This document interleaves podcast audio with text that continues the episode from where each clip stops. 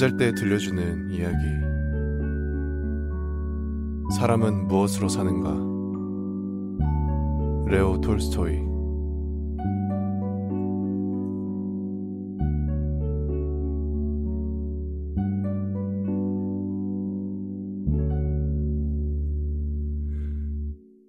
세몬이라는 구두 수선공이 아내와 자식들을 데리고 어느 농가에 새들어 살고 있었다. 그는 집도 땅도 없이 오직 구두를 수선하는 일로만 가족들을 먹여 살렸다. 빵은 비싸고 품삯은 쌌기 때문에 돈을 버는 족족 입에 풀칠하기에도 바빴다. 그에게는 아내와 번갈아 가며 입는 단 한 벌의 외투가 있었는데 그것마저도 낡고 해져서 거의 입을 수가 없게 되었다. 그래서 그는 이 년 전부터 양가죽을 사서 새 외투를 만들려고 마음먹고 있었다. 초가을로 접어들자 약간의 돈이 모아졌다. 아내의 조그마한 나무 괴짝 속에는 삼 루블짜리 지폐가 소중히 보관되어 있었고 고객들에게 받을 돈도 오 루블 이십 코페이카쯤 되었다. 구두 수선공은 이른 아침부터 양가죽을 사기 위해 마을로 갈 준비를 했다. 그는 아침을 먹자마자 아내의 짧은 코트를 셔츠 위에다 껴입고 그 위에 다시 카프탄을 걸쳐 입었다. 그리고 삼 루블짜리 지폐를 주머니에 넣고 나무 막대를 지팡이 삼아 마을로 향했다. 그는 마음속으로 생각했다.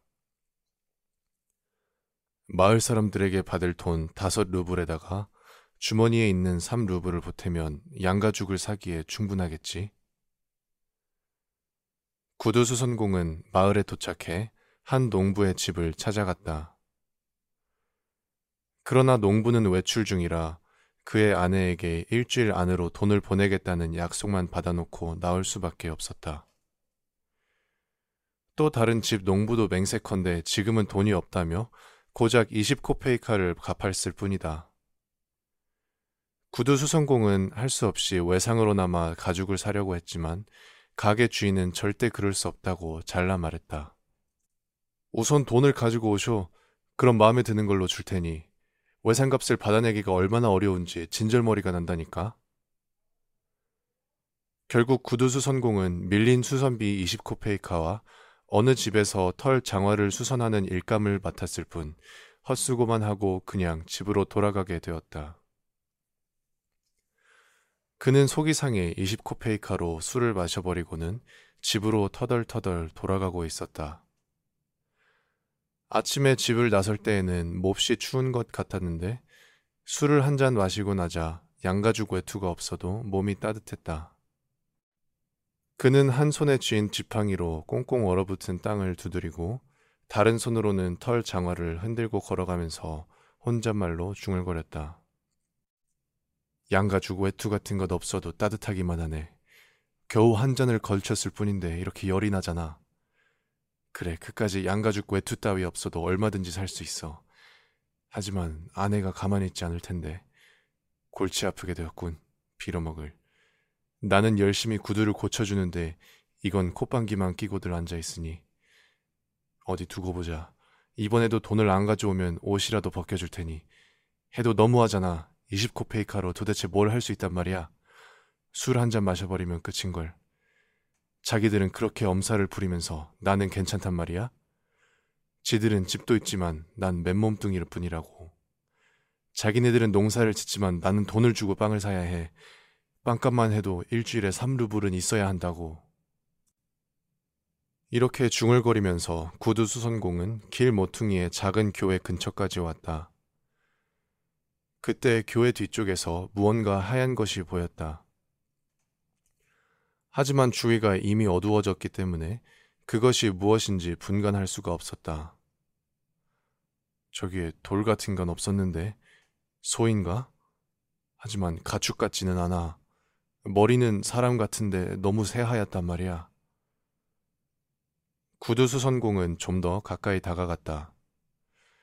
그제야 그 물체가 또렷이 보였다. 그런데 이상한 일이었다. 사람이 분명한데 죽었는지 살았는지 벌거벗은 알몸으로 교회 벽에 기대 꼼짝도 하지 않는 것이었다. 구두 수선공은 갑자기 무서운 생각이 들었다. 누군가 이 남자를 죽인 후 옷을 벗기고 여기에다 버린 게 틀림없어. 근처에 얼쩡거리다간 나중에 무슨 변을 당할지 알 수 없는 일이야. 그는 못 본 채 하고 발걸음을 돌렸다. 교회 모퉁이를 돌아서자 그 남자의 모습은 더 이상 보이지 않았다. 그런데 얼마쯤 가다가 뒤돌아보니 그 남자가 몸을 일으켜 바라보고 있는 것 같았다. 구두수선공은 더럭 겁이 났다. 다시 가볼까? 아니야. 괜히 다가갔다가 무슨 변이라도 당하게 되면 저 사람이 누군지도 모르잖아. 좋은 일로 저렇게 버려져 있을 리도 만무해. 어쩌면 내가 가까이 오기를 기다렸다가 갑자기 달려들어 목을 조를지도 모르지. 설사 그런 일이 생기지 않는다 해도 성가신 일을 당할지 몰라. 그렇지만 아, 저 벌거숭이를 어떻게 하지? 내가 입는 옷을 몽땅 벗어줄 수도 없고. 하느님, 제발 이곳을 무사히 지나가게 도와주소서.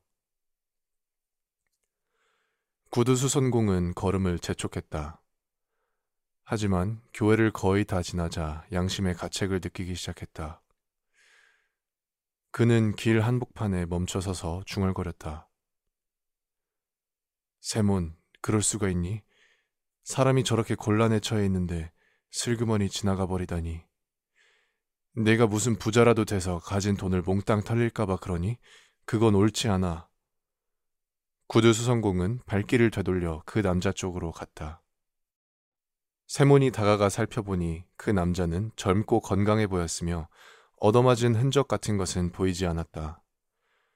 다만 추위 때문에 몸이 얼어붙은 데다가 겁에 질려 있었다.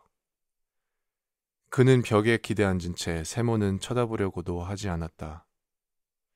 고개를 들 기운조차 없는 모양이었다. 세몬이 옆으로 바짝 다가서자 남자는 그제야 고개를 들고 세몬을 쳐다보았다. 젊은 남자와 눈길이 마주치자 세몬의 모든 두려움은 사라졌다.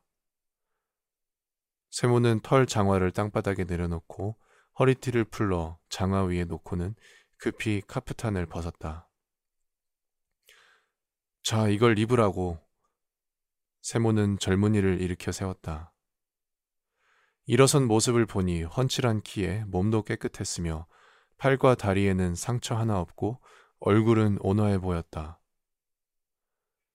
세몬은 옷을 입히고 난 후 그를 다시 앉히고 털 장화를 신겼다. 이만하면 됐겠지? 자, 다리를 펴고 움직여보라고. 몸이 따스해지도록 말이야. 그런데 걸을 수는 있겠어? 젊은 남자는 생각했던 것보다 힘들지 않게 잘 걸었다. 길을 걸어가면서 세몬이 물었다. 그런데 자넨 어디서 왔나? 저는 이 고장 사람이 아닙니다. 나도 그렇게 생각했네. 이 고장 사람들은 내가 거의 다 알고 있거든. 그런데 내 말은 어째서 이곳에 와 있냐는 거야. 더구나 교회 모퉁이에 그런 몰골로 말이야. 그건 말씀드릴 수 없습니다. 봉변이라도 당했나? 아닙니다. 하느님께서 내리신 벌을 받은 겁니다. 그야 물론 모든 일은 하느님의 뜻이지. 그건 그렇고 어디 가서 좀 쉬어야 할 텐데 어디로 갈 작정인가? 특별히 정해놓은 곳은 없습니다. 그러면 우리 집으로 가세. 몸을 녹이면 정신도 날 테니까. 세몬이 집을 향해 걷기 시작하자 젊은이는 뒤처지지도 않고 잘 따라왔다. 찬바람이 옷 속으로 파고들자 세몬은 뼛속까지 추위가 느껴졌다.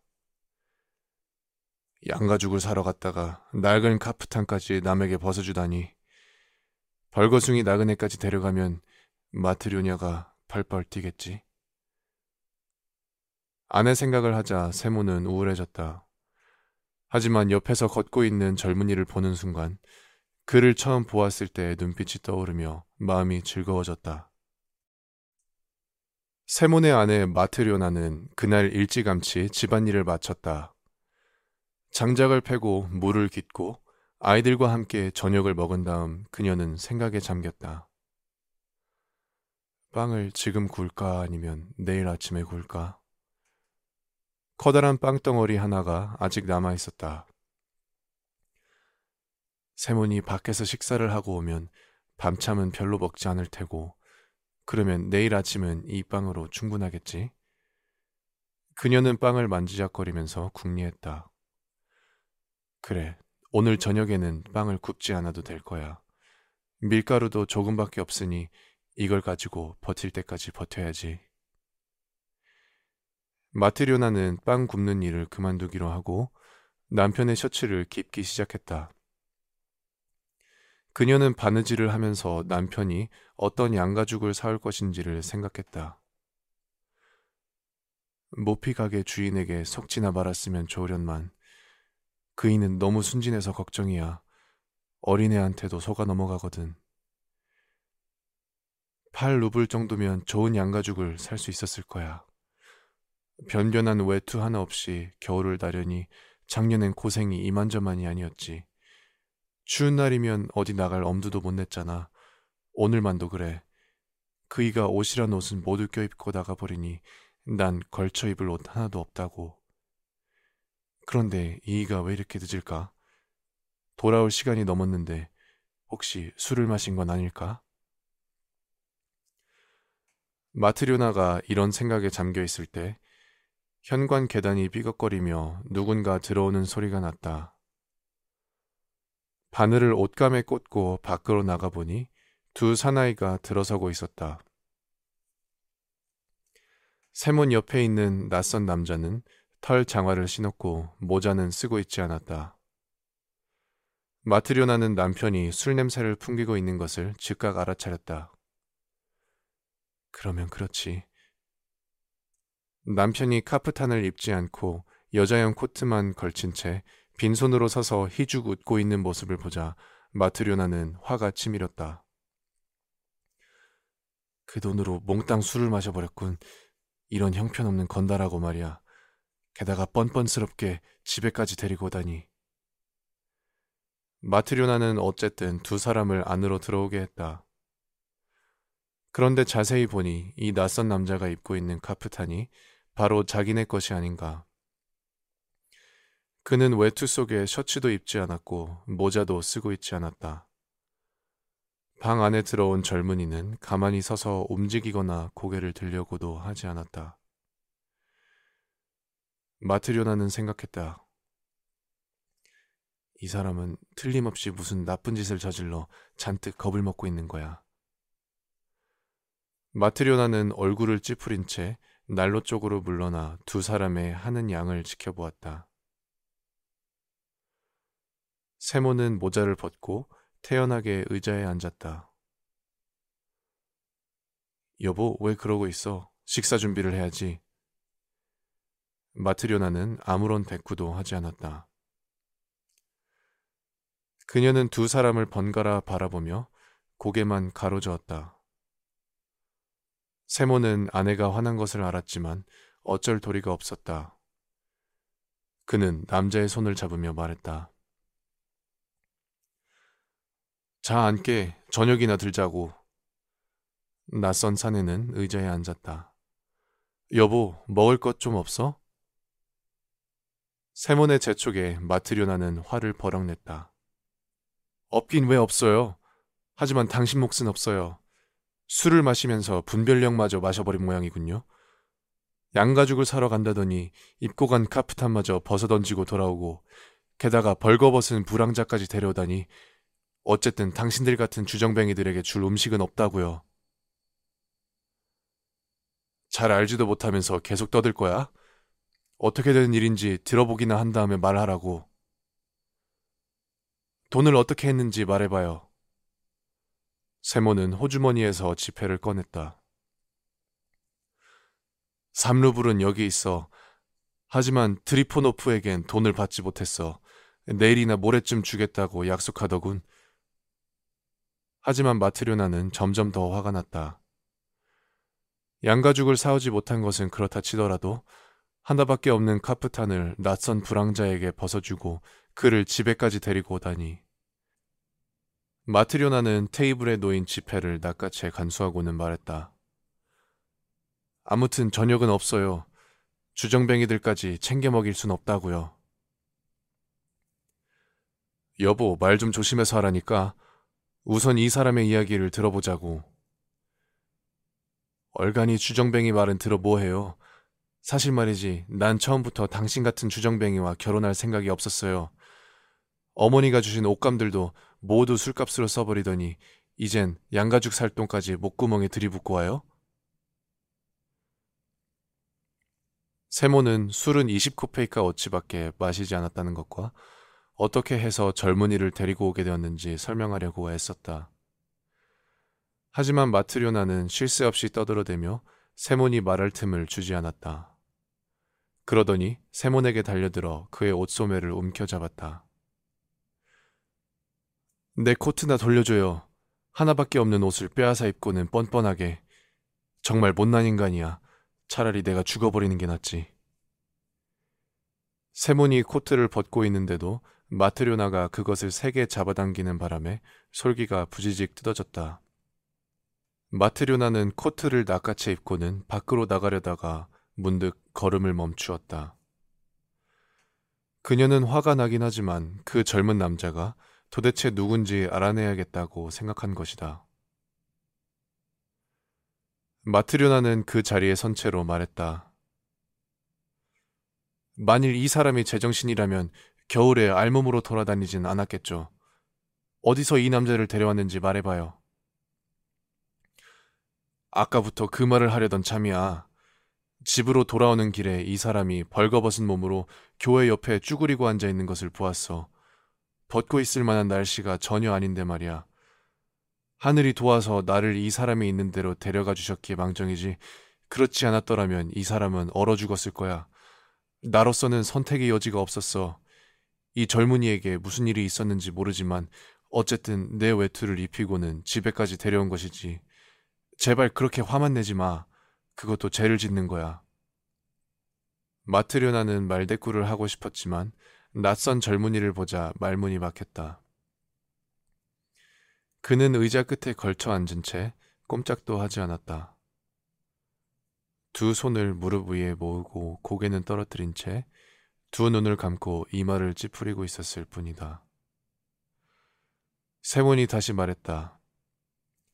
마트료나, 당신에겐 하느님도 없소?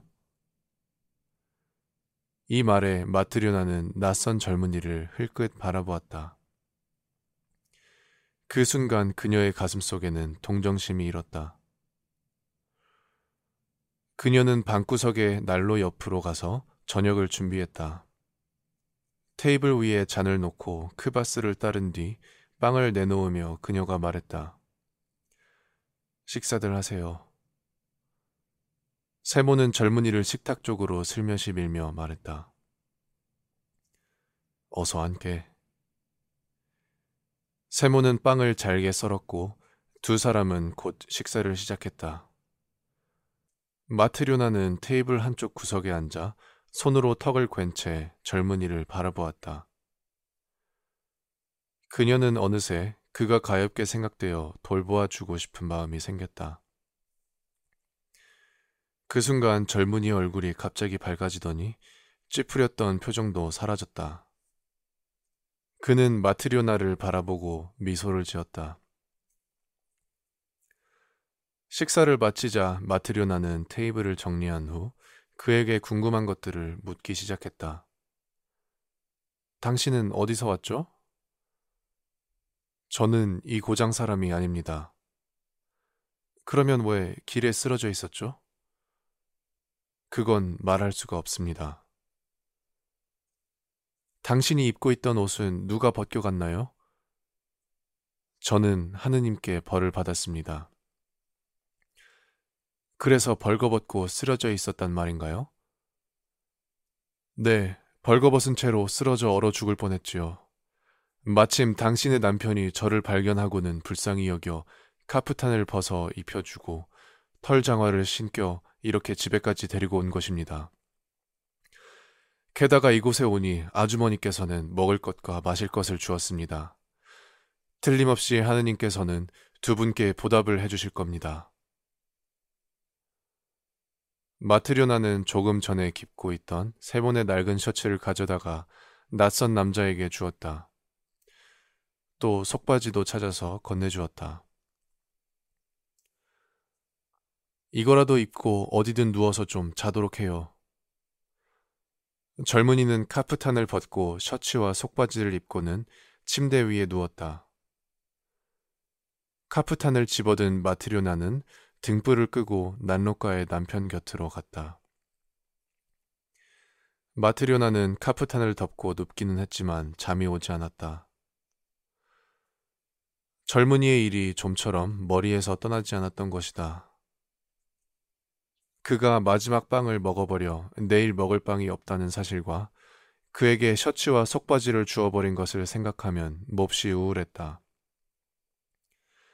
하지만 그가 미소 짓던 것을 생각하자 또다시 가슴이 뭉클해지는 것이었다. 마트료나는 오랫동안 잠을 이루지 못했다. 세몬도 잠을 이루지 못하고 연신 카프탄 자락을 끌어당겼다. 이봐요, 세몬. 왜 그래? 남은 빵을 다 먹어버렸으니 내일은 어떻게 하면 좋을지 모르겠어요. 이웃에 사는 마라니 아주머니에게서 좀 구워올까요? 그래, 그게 좋겠군. 어떻게든지 삿잎에 거미줄이나 치겠어? 그런데 말이에요. 저 사람은 나쁜 사람 같지는 않은데 왜 자기 신분을 밝히지 않을까요? 말 못할 사정이 있겠지. 세몬, 참 이상해요. 뭐가? 우리는 늘 남에게 베풀고 사는데 왜 우리에게 베푸는 사람은 아무도 없을까요? 세몬은 뭐라고 대답을 해야 할지 몰랐다. 그 문제는 다음에 이야기하기로 하고 이제 그만 자자고. 세몬은 그렇게 말하고는 돌아 누워 곧 잠이 들었다. 다음 날 아침 세몬은 일찍 잠이 깨었다. 아내는 이웃집에 빵을 꾸러 가고 없었다. 어젯밤에 데리고 온 낯선 남자는 의자에 앉아 천장만 바라보고 있었다. 그의 표정은 어제보다 훨씬 더 밝아 보였다. 이봐 젊은이, 배는 먹을 것을 원하고 몸은 입을 것을 원하니 무언가 벌이를 해야지. 자네는 무슨 일을 할 줄 아나? 아무것도 할 줄 모릅니다. 뭐든 해보겠다는 마음만 있으면 돼. 배워서 하면 되니까. 다들 일을 하니 저도 해보겠습니다. 그런데 자네 이름이 뭔가? 미하일이라고 합니다. 이봐 미하일. 자네는 신상에 관한 이야기는 하고 싶지 않은 모양인데 그건 아무래도 좋네. 하지만 밥벌이는 해야지. 내가 시키는 대로 일을 하면 밥은 먹여주겠네. 괜찮은가? 고맙습니다. 열심히 일을 배우겠습니다. 무엇이든 가르쳐 주십시오. 세몬은 실을 손가락에 감아 실꾸러미를 만들기 시작했다. 별로 어려운 일은 아니야. 잘 보라고. 미하일은 자세히 들여다보더니 금방 배워 실을 꼬았다. 이어 세몬은 실에 초를 칠해 뻣뻣하게 만드는 법을 가르쳐 주었다. 미하일은 이것도 금방 익혔다. 다음으로는 뻣뻣한 실로 가죽을 꿰매는 법을 가르쳐 주었는데 이것도 이내 익혔다. 미하일은 세몬이 가르쳐 주는 일마다 쉽게 터득하여 사흘째부터는 모든 작업 과정을 능숙하게 해낼 수 있었다. 그는 쉬지 않고 일했으며 조금밖에 먹지 않았다. 집 밖에 나가는 일도 없었고 쓸데없는 말을 하거나 농담도 하지 않았다. 심지어 웃지도 않았다. 미하일이 웃었던 것은 이 집에 처음 오던 날 저녁 마트료나가 저녁을 대접하던 순간뿐이었다. 어느새 일 년이란 세월이 흘렀다. 미하일은 여전히 세몬의 집에서 살면서 부지런히 일을 하고 있었다. 세몬의 집에 새로운 직공이 튼튼하고 멋진 구두를 만든다는 소문이 돌자 여기저기에서 주문이 밀려들었다. 가게는 번창하게 되었다.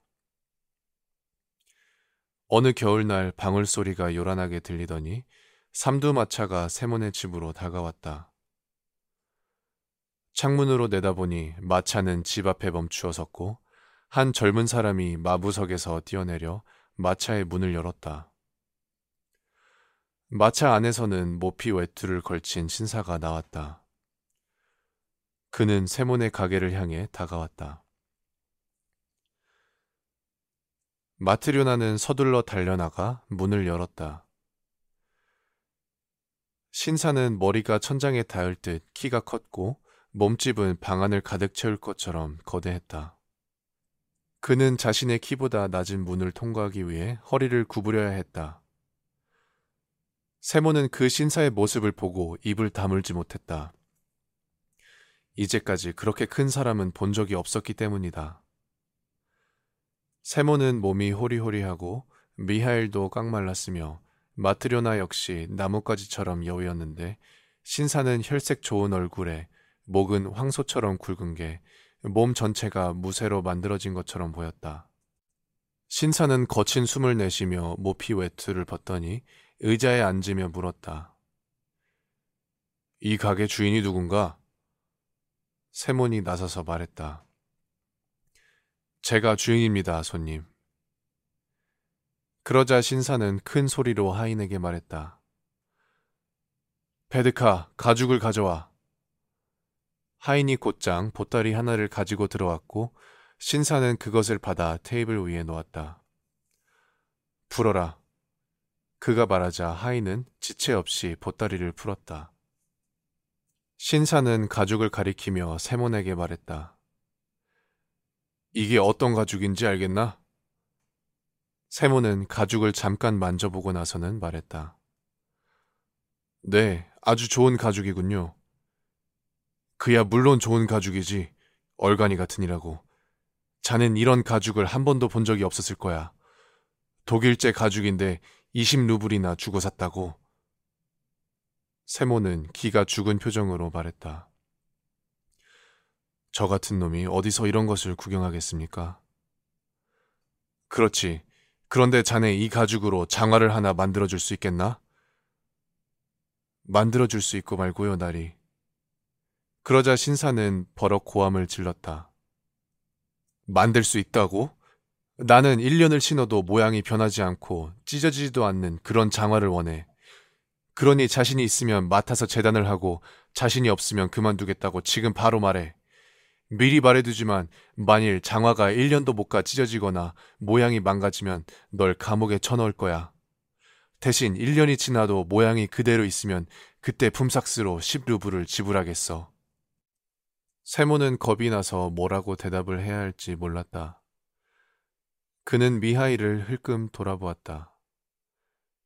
그리고 그의 옆구리를 찌르면서 작은 목소리로 속삭였다. 미하일, 어떻게 하면 좋지? 미하일은 좋아요, 일을 맡으세요 라고 말하듯이 고개를 끄덕였다.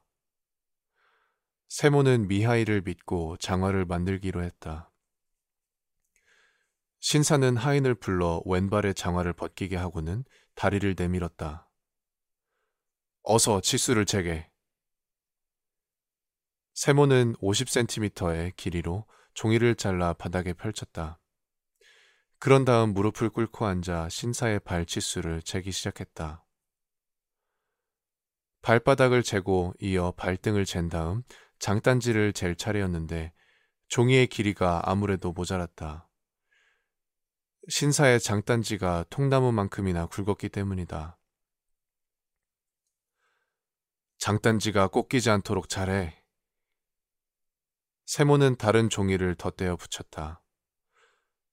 신사는 의자에 앉은 채 발가락을 꼼지락거리며 방 안에 사람들을 둘러다 보았다.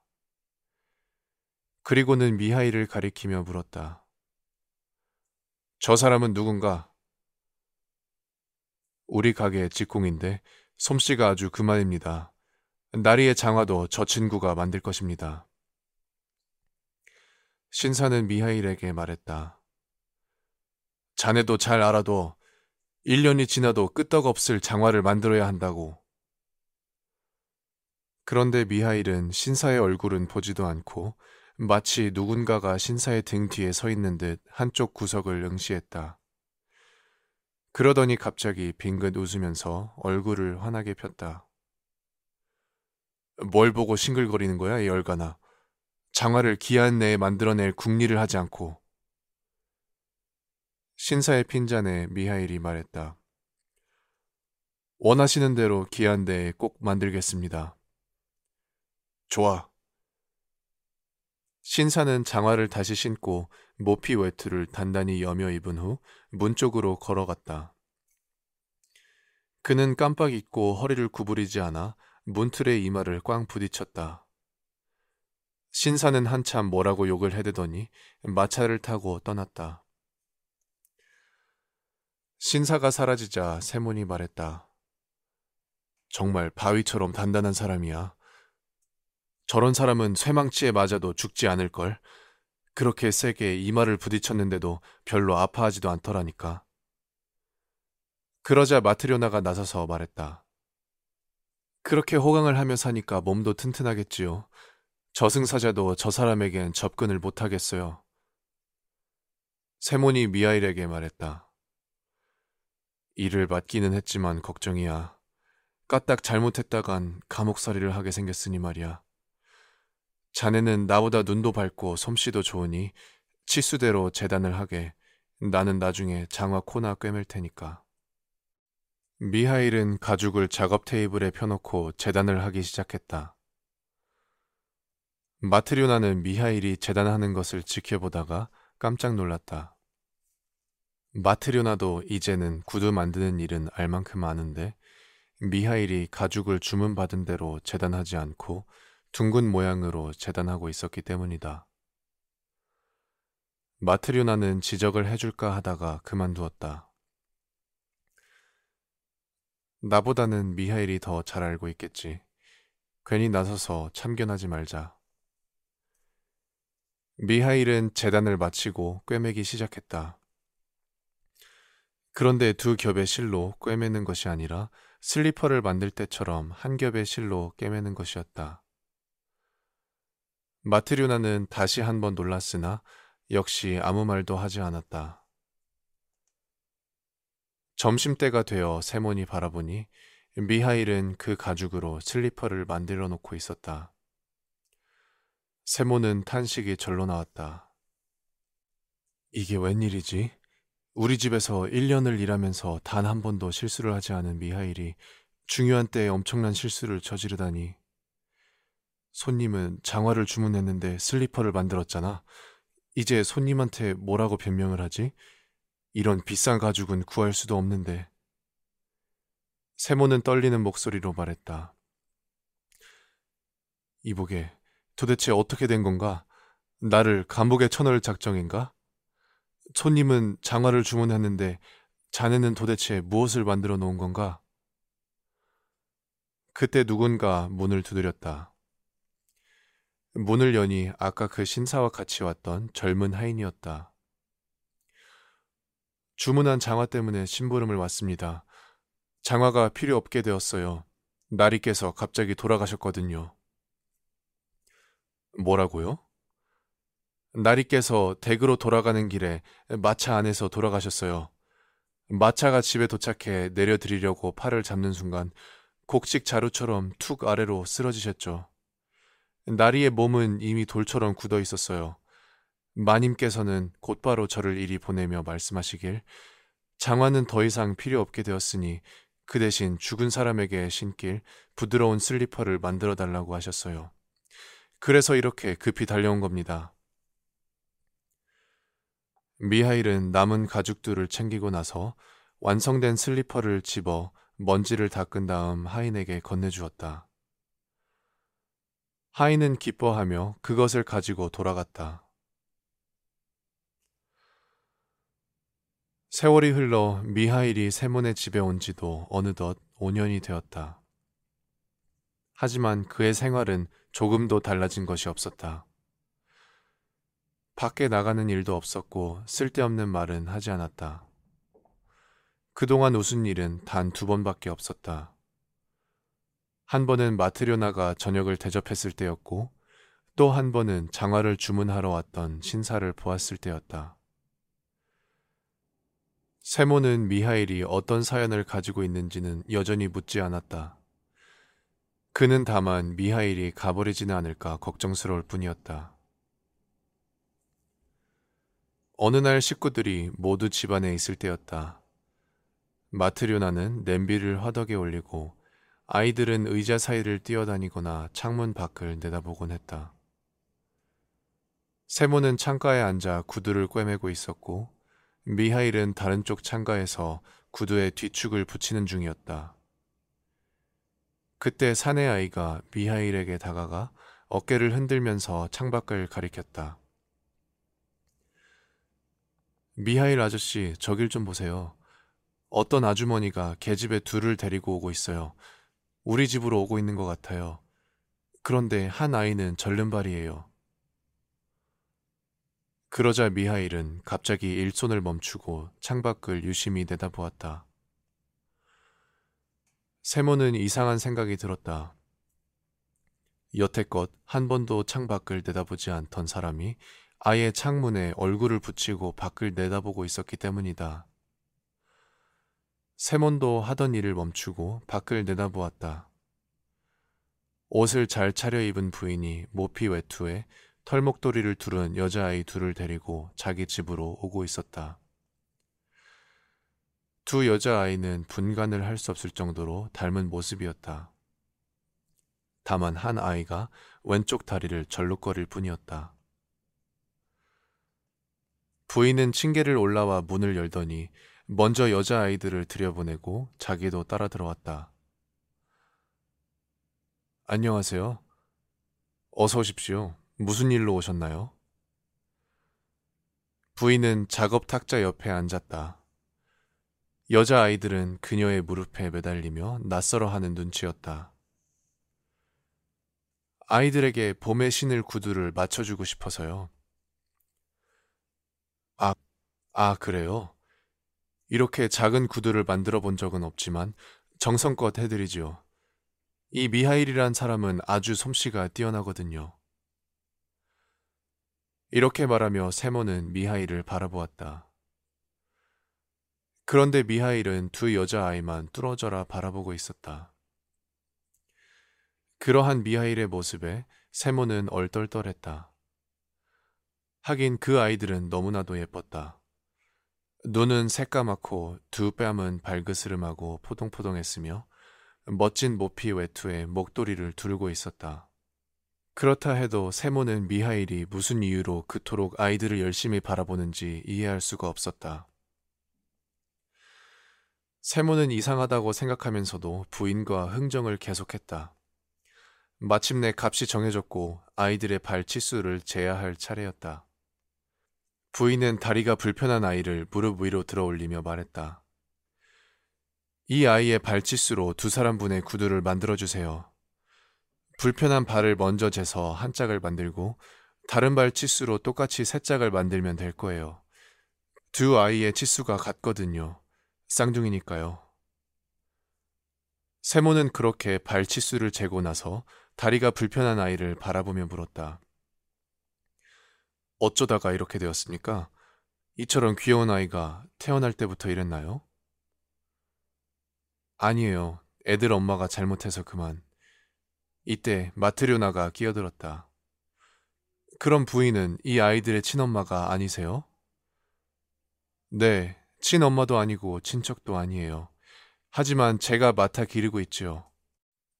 친자식도 아닌데 굉장히 귀여워하시는 것 같군요. 어떻게 귀여워하지 않을 수 있겠어요. 내 젖을 먹여 키웠는데요.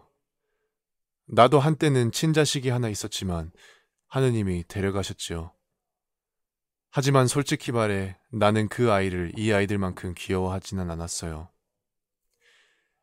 대체 이 아이들은 어느 댁 따님들인가요? 부인은 자초지종을 이야기하기 시작했다. 육 년 전의 일이에요. 이 두 아이는 태어난 지 일주일도 못 돼 고아가 되어버렸지요. 아버지는 아들이 태어나기 사흘 전에 죽고 엄마는 아이들을 낳은 후 세상을 곧 떠났으니까요. 그 무렵 우리 부부는 이웃에서 농사를 지으며 살아가고 있었어요. 그래서 아이들 부모에 대해 잘 알고 있는 거예요. 아이들 아버지는 숲속에서 나무를 패다 나무가 쓰러져 덮치는 바람에 죽었어요. 아이들 어머니도 몹시 가난한 데다 돌봐주는 친척이 없어 혼자 아이들을 낳다 죽은 거고요. 해산 다음 날 집으로 찾아가니 부인의 몸은 이미 싸늘하게 굳어있더군요. 그런데 숨을 거둘 때 고통으로 몸부림치다가 그만 한 아이를 덮쳐서 한쪽 다리를 못 쓰게 만들었어요. 마을 사람들이 몰려와 부인의 몸을 씻기고 관을 만들어 장례를 지내주었어요. 모두들 친절한 사람들이었죠. 그러나 갓 태어난 아이들이 문제였어요. 정말 난처한 일이었죠. 그때 마을에서 젖을 먹일 수 있는 사람은 나뿐이었어요. 나는 태어난 지 팔 주째 되는 아들이 있었거든요. 어쩔 수 없이 제가 당분간 아이들을 맡기로 하고 집으로 데려왔죠. 나는 내 아이와 두 여자아이, 이렇게 세 아이를 젖을 먹여 키웠어요. 그때만 해도 젊고 음식도 잘 먹었기 때문에 흘러넘칠 정도로 젖이 나왔지요. 그런데 하느님의 돌보심으로 두 아이는 아주 건강하게 자랐지만 내가 낳은 아이는 두 살도 못 되어 죽고 말았어요. 그 뒤로는 아이를 낳지 못했죠. 그 후 집안 형편은 차츰 나아졌고 남편은 곡물 상인의 방앗간을 맡게 되었어요. 지금은 꽤나 유복하게 살고 있지요. 하지만 이 두 아이가 없다면 무척 외로울 거예요. 그러니 어떻게 이 아이들을 귀여워하지 않을 수 있겠어요? 이 아이들은 나에게 촛불과 같은 존재예요. 부인은 한 손으로 다리가 불편한 아이를 끌어안고 다른 한 손으로는 흐르는 눈물을 닦았다. 마트료나가 한숨을 길게 내쉬며 말했다. 부모 없이는 살아도 하느님 없이는 살 수 없다더니 그 말이 맞는 것 같군요. 그들이 이런 말을 나누고 있을 때 갑자기 미하일이 앉아있는 쪽에서 섬광이 비치는 것 같았다. 세몬과 마트료나는 부인을 배웅하고 들어와 미하일을 쳐다보았다. 미하일은 두 손을 무릎 위에 포개고 앉아 하늘을 바라보며 미소를 짓고 있었다. 미하일은 의자에서 일어나 작업용 앞치마를 벗은 후 세몬과 마트료나에게 공손히 절을 하며 말했다. 이제 작별을 해야 할 것 같습니다. 하느님께서도 저를 용서해 주셨으니 두 분께서도 저를 용서해 주십시오. 그때 세몬과 마트료나는 미하일에게서 눈부신 후광이 비치고 있는 것을 보았다. 세몬도 일어나 자주 절하며 미하일에게 말했다. 역시 자네는 보통 인간이 아니었군. 자네를 더 이상 붙들어둘 수도, 자네에 관해 더 이상 물을 수도 없다는 것을 잘 알고 있네. 하지만 꼭 한 가지만은 알고 싶네. 내가 자네를 처음 발견하고 집으로 데려왔을 때는 몹시 어두운 표정이었네. 그런데 아내가 저녁을 차려주자 자네는 미소를 지으며 밝은 표정이 되었지. 그 까닭은 무엇인가? 또 어느 신사가 장화를 주문했을 때도 자네는 웃으면서 밝은 표정을 지었고 방금 전 부인이 여자아이들을 데리고 왔을 때도 빙그레 웃었네. 그리고 자네의 온몸에서 밝은 빛이 비쳤지.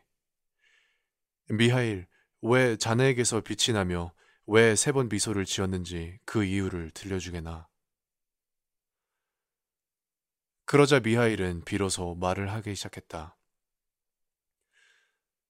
제 몸에서 빛이 나는 것은 하느님께서 내리신 벌을 받고 있다가 이제 용서를 받았기 때문입니다. 또 세 번 미소를 지은 것은 하느님께서 말씀하신 세 가지 진리를 발견했기 때문입니다. 첫 번째 진리는 아주머니께서 저를 불쌍히 여겨 보살펴 주셨을 때 깨달았지요. 그래서 웃었던 거예요. 두 번째 진리는 부유한 손님이 장화를 주문했을 때 깨달았습니다. 그래서 두 번째로 웃었던 겁니다. 그리고 방금 전 두 여자아이를 보았을 때 세 번째 진리를 알게 되었고 그래서 미소를 지은 것입니다. 세몬이 다시 물었다. 그런데 미하일, 어째서 하느님이 자네에게 벌을 내리셨나? 그리고 하느님의 세 가지 진리란 무엇인지 알고 싶네. 하느님께서 벌을 내리신 것은 제가 그분의 명령을 따르지 않았기 때문입니다. 저는 원래 천사였는데 하느님께서 한 여인의 영혼을 거두어 오라고 저를 지상으로 보내셨습니다. 그런데 세상에 내려와 보니 그 여인이 몸이 아주 쇠약해져 누워있는 것이었어요. 그리고 쌍둥이 딸을 낳았던 것입니다. 그 여인은 저를 보자마자 눈물을 흘리며 애원했습니다.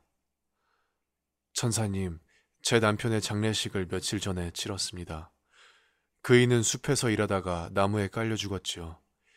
이 불쌍한 아이들에게는 키워줄 사람이 하나도 없습니다. 이 아이들이 제 발로 걸을 수 있을 때까지는 제 영혼을 거두어 가지 말아주세요.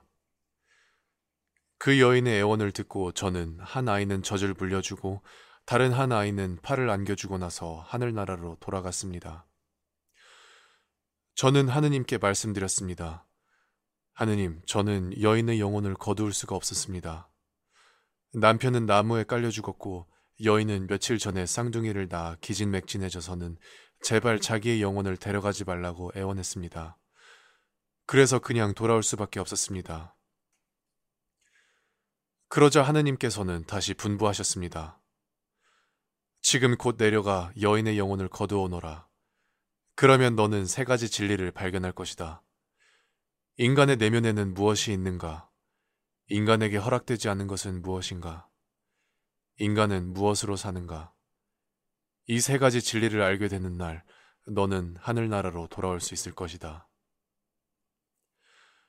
저는 다시 인간 세상으로 내려와 그 여인의 영혼을 거두었습니다. 영혼이 떠나는 순간 시신이 침상에서 떨어지면서 한 아이를 덮쳐 그 아이가 한쪽 다리를 못 쓰게 되었습니다. 저는 그 여인의 영혼을 하느님께로 데려가려고 하늘로 올라갔습니다. 그런데 갑자기 강풍이 불어와 제 두 날개를 부러뜨렸습니다. 그래서 그 여인의 영혼만 하느님께로 가고 저는 지상으로 떨어진 것입니다. 세몬과 마트료나는 자신들이 먹이고 입혔던 사람이 누구인지 알게 되자 두려움과 기쁨으로 눈물을 흘렸다.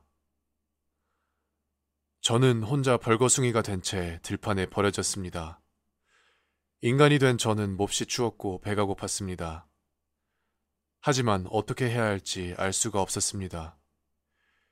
그때 들판 가운데 하느님을 섬기는 교회가 있는 것을 보고 그곳으로 갔습니다. 문이 잠겨 있어 교회 뒤편에 앉아 있었지요. 배고픔은 더욱 심해지고 몸은 꽁꽁 얼어붙어 견딜 수가 없었습니다. 그때 사람의 발소리가 들려왔습니다. 그는 털 장화를 든 채 제가 있는 쪽으로 오면서 혼자 뭐라고 중얼거렸습니다. 가만히 들어보니 이 추운 겨울을 어떻게 날 것인가, 어떻게 처자식을 먹여 살릴 것인가를 걱정하고 있는 것이었습니다.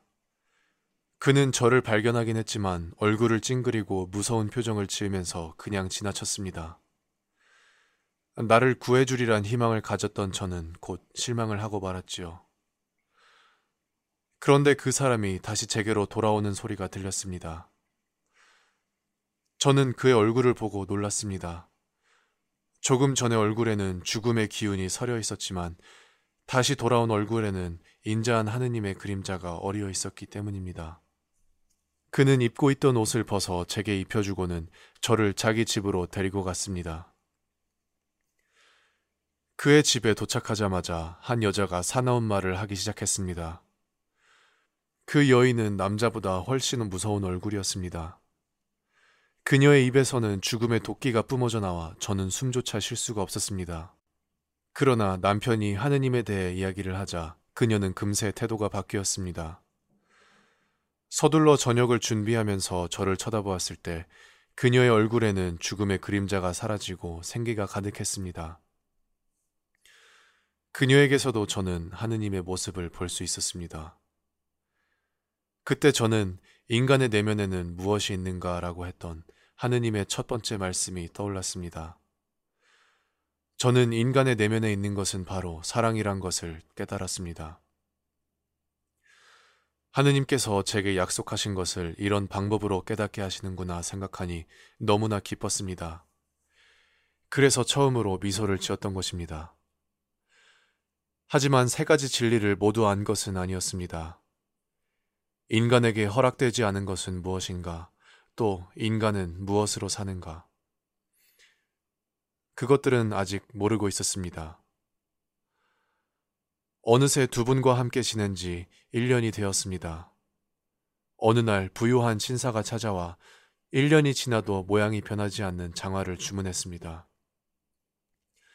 그런데 저는 뜻밖에도 그의 등 뒤에 저의 동료인 죽음의 천사가 서 있는 것을 보았습니다. 해가 지기 전에 그가 신사의 영혼을 거두어 가리라는 것도 알았지요. 그때 저는 인간에게 허락되지 않은 것이 무엇인가라는 말씀의 뜻을 깨달았습니다.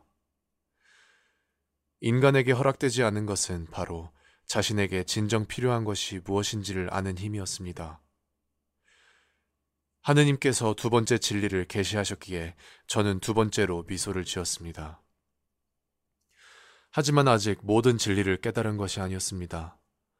저는 사람은 무엇으로 사는가를 깨닫지 못했던 것입니다. 그런데 육 년째 되는 오늘 한 부인이 쌍둥이 여자아이들을 데리고 왔습니다. 저는 그 순간 그 아이들을 금세 알아보았고 어머니가 죽은 후에도 쌍둥이가 무사히 잘 자라고 있다는 사실을 알게 되었지요. 저는 생각했습니다. 그 어머니가 아이들을 위해서 자신의 목숨을 살려달라고 애원했을 때 나는 그녀의 말을 믿고 부모 없이 아이들은 살아갈 수 없다고 생각했지. 그러나 아이들과 아무 상관도 없는 여인이 젖을 먹여 이렇게 잘 키우지 않았던가. 저는 그 부인이 아이들에게 쏟는 애정과 감격의 눈물을 보고 살아계신 하느님을 발견했습니다. 물론 사람은 무엇으로 사는가라는 말씀의 뜻도 깨닫게 되었죠. 하느님께서 마지막 깨달음을 주시어 저를 용서하셨다는 기쁨에 저는 세 번째로 빙긋 웃은 것입니다. 마침내 천사의 모습이 드러났는데 전신이 찬란한 빛에 휩싸여 똑바로 바라볼 수조차 없었다. 천사의 맑은 목소리는 마치 하늘에서 울려오는 것과 같았다. 모든 인간은 사랑으로 살아간다는 것을 저는 알게 되었습니다. 제가 인간이 되어서도 무사히 살아갈 수 있었던 것은 길을 가던 한 사람과 그 아내의 마음속에 깃든 사랑 때문이었습니다. 또한 두 고아가 잘 자라온 것도 한 여인의 가슴속에 깃든 사랑 때문이었습니다. 모든 인간이 자신을 걱정하는 마음으로 이 세상을 살아가고 있는 것이 아니라 그들 속에 사랑이 있기 때문에 살아간다는 것입니다. 저는 일찍이 하느님께서 인간에게 생명을 부여하시고 그들이 잘 살아가길 바라고 있다는 것을 알고 있었지만 이제 또 한 가지를 알게 되었습니다. 그것은 하느님께서 모든 사람이 홀로 살아가기를 원치 않으신다는 것입니다. 그래서 하느님은 인간이 자신에게 필요한 것이 무엇인지를 아는 능력을 주시지 않았습니다. 그리고 인간이 평화롭게 하나가 되길 원하심으로 모든 사람이 진정 무엇으로 살아가야 하는지를 계시하셨습니다. 저는 깨달았습니다. 사람들이 자기 자신을 걱정함으로써 살아갈 수 있다는 것은 착각일 뿐, 진실로 인간은 사랑에 의해 살아간다는 것을 말입니다. 사랑이 가득한 사람은 하느님 속에서 사는 사람이고 하느님은 바로 그 사람 안에 계시는 것입니다. 하느님은 사랑이시기 때문입니다. 말을 마친 후 천사는 하느님을 찬미하는 노래를 부르기 시작했다. 그 웅장한 목소리는 온 집안을 울리는 것 같았다. 이어 천장이 갈라지고 땅에서 하늘까지 한 줄기 불기둥이 솟아올랐다. 세몬과 그의 아내는 땅에 엎드렸다. 그러자 천사는 날개를 활짝 펼치더니 하늘로 날아올라갔다. 세몬이 정신을 차렸을 때 집은 아무것도 달라진 것이 없고 집 안에는 가족 외에 아무도 없었다.